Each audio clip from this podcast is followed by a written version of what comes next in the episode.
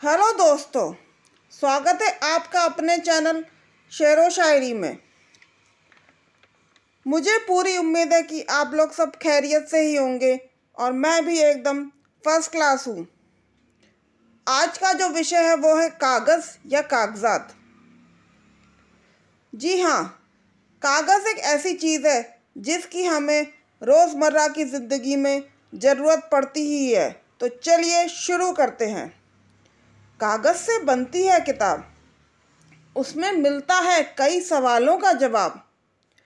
Documents होते हैं कुछ ज़रूरी कागजात। कहाँ रखे हैं? इससे बिल्कुल नहीं रहो अज्ञात।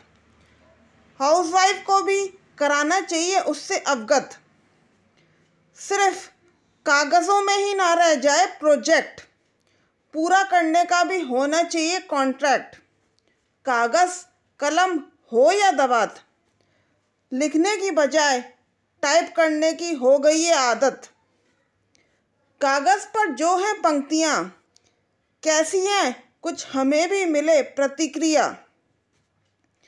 कागज़ पर लिखावट हो अगर बढ़िया, जांचने में मज़ा आता है उतनी ही कॉपियाँ।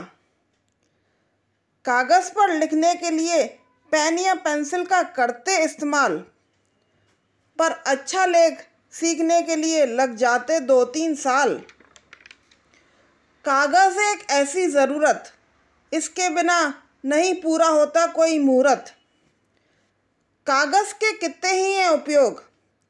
ईमेल, व्हाट्सएप ने काफ़ी हद तक कम कर दिया इसका प्रयोग। सुनने के लिए बहुत बहुत धन्यवाद। आप लोगों को मैं ये बताना चाहूँगी कि मेरा ये पॉडकास्ट स्पॉटिफाई और जियो सावन पे भी अवेलेबल है। तो आप चाहें तो वहाँ से भी सुन सकते हैं। और आप लोगों से मेरी दरख्वास्त है कि प्लीज़ हमारे चैनल को सब्सक्राइब कर लीजिए ताकि आपसे आने वाली एपिसोड्स की कोई भी नोटिफिकेशन मिस ना हो।